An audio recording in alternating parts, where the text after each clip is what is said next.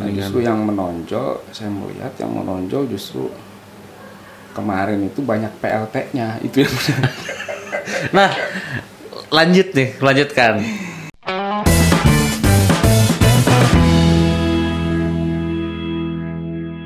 Halo, bertemu lagi dengan saya Kang Afan. Kali ini saya ditemani dengan salah seorang sahabat saya, yaitu Deden Rizalul Umam. Beliau adalah seorang jurnalis yang cukup senior di Kabupaten Kuningan. Waduh. Oke, terima kasih Dan udah menyempatkan waktu di studio baru saya. Jadi ini ceritanya podcast pertama Woi, untuk spesial berarti ya. spesial. Oke, saya tertarik waktu itu kan di channel Kuningan Mas itu kan Hmm. eh, ada ngebahas APBD ya. Nah itu kan ketika teman-teman saya mencari itu tidak ada yang dapat gitu. Si apa si si lembaran rancangan APBD itu Oh, bahkan di webnya tuh eh, bahkan nyari katanya nyari di webnya web pemerintah ternyata juga tidak ada. Hmm. Nah itu kok bisa dapat itu gimana tuh Oh. ceritanya? Ceritanya aja. Oh, oh cerita dapatnya. Heeh, gitu. Kalau cerita dapatnya itu jadi ada ada seninya. gitu. Ada seni untuk mendapatkan dokumen-dokumen daerah Mhm, mhm. ketika keterbukaan informasi publik ini masih belum dilaksanakan secara 100% ya. 100% Ah. tapi kita punya trik khusus. Trik nanti khusus. kalau di diomongkan nanti pada ini nantinya itu Jadi rahasia. eh, rahasiaan lah. Oke. Yang jelas gini, Hmm. seni dalam mendapatkan dokumen itu eh, kita manfaatkan juga untuk memberikan edukasi kepada masyarakat Hmm. dan dalam channel kita juga kita sering menghimbau kita meminta agar pemerintah untuk eh, terbuka gitu Terbuka kan ya. mengenai Aha. mengenai informasi-informasi publik. Tapi katanya udah terbuka deh. Hmm, Katanya. Tapi Ngakuknya, ketika dicek, dicek iya. katanya udah diupload di website. Ketika Iya. dicek juga belum ada juga gitu. Iya sih memang memang belum ada mungkin pada pada saat itu karena masih dalam proses pembahasan mungkin ya. Mhm, mhm. Mungkin kalau sekarang kan sudah ditetapkan Ya, ya. dan sudah evaluasi gubernur juga. Mhm. Jadi pasti di udah aman ya. eh, ya kayaknya belum ada juga gitu. Nah, itu maksudnya iya.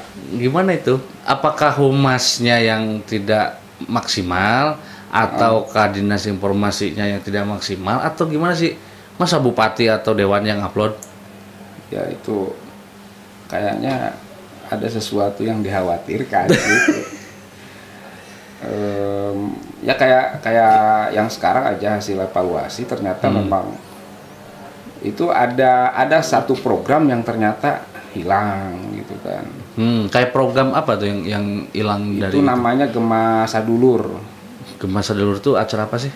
Gema Sadulur itu program baru yang eh, filosofisnya atau latar belakangnya itu gara-gara ini kasus Jody yang di Oh, Marga ah, ah, Bakti itu Ah, ah. yang anak SD tuh. Iya, iya, iya, iya, Nah iya. kasus Jody itu kan rumahnya kurang layak, kemudian Hmm. dia juga eh, apa ya untuk sekolah, untuk makan gitu kan Hmm, kekurangan.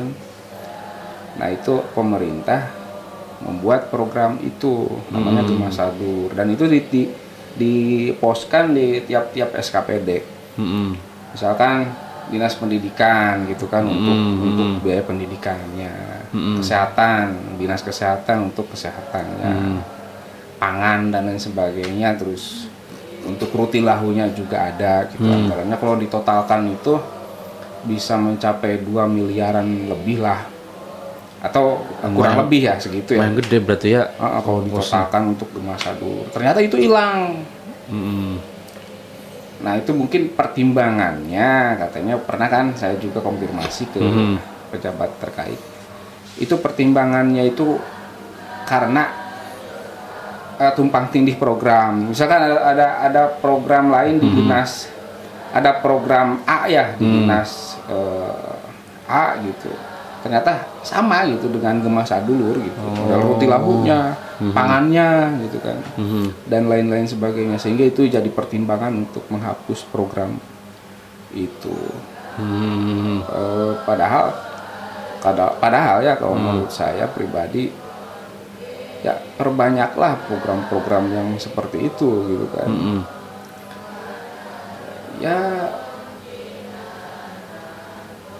ya kita lihatlah di kuningan itu kan masa periode Pak Bupati sekarang itu Hmm. sudah setahun lebih Ya, ya.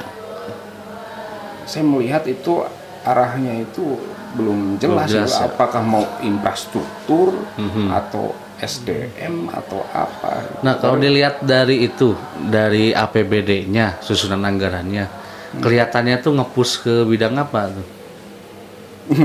nah, nah itu gaji? ya, gaji pegawai tetap gitu ngepusnya ke sana ya 30% untuk biaya belanja publik Hmm. dipotong anu-anu anu gitu kan Hmm. pajak dan sebagainya ya tetap aja ke rakyatnya mengecil gitu kan Hmm, hmm, hmm. ngepusnya ke mana gitu ya kan faktanya gini jalan-jalan kalau infrastruktur ya Ya, jalan-jalan ya, sekarang pada rusak Ya, di jalan depannya niku kan oh, oh, rusak gitu kan. rusak padahal kan pernah ditambal gitu. Heeh.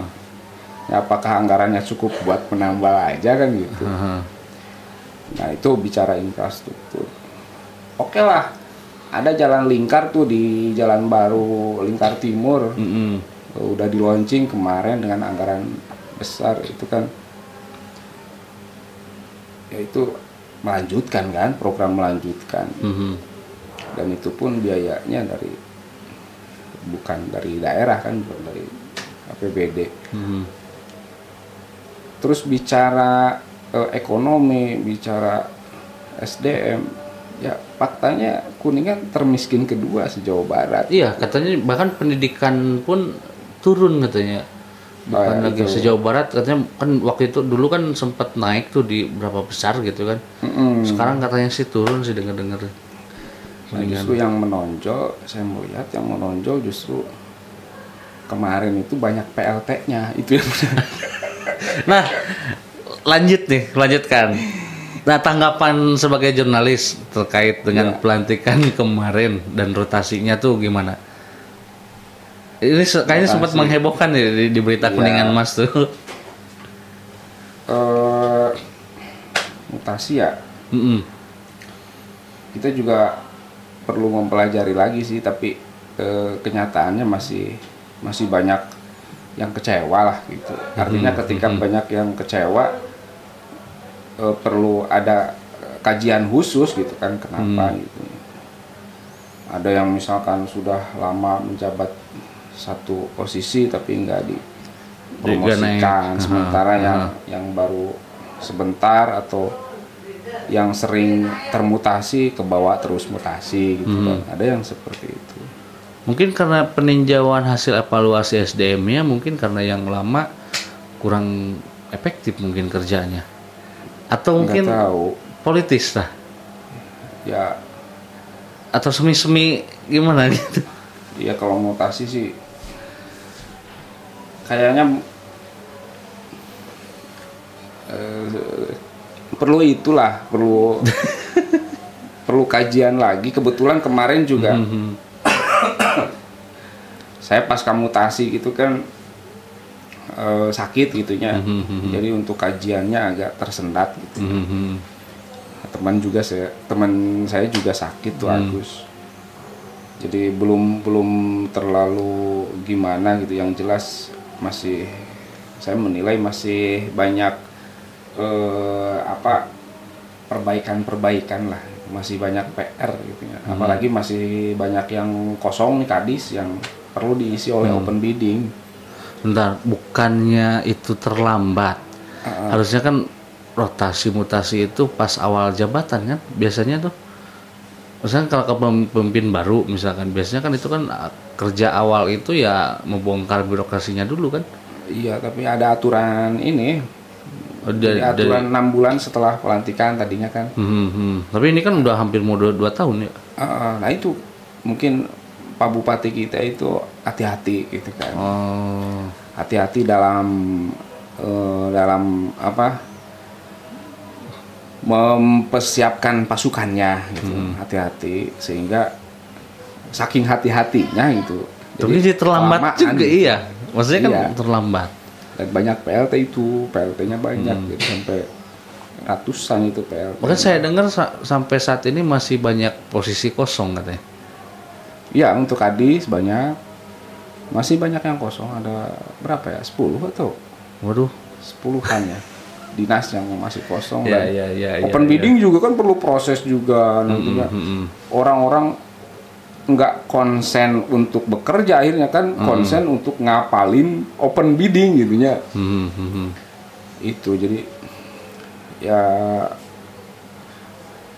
kepemimpinan Pak Acep, Pak Rido ini nampaknya perlu perlu apa ya?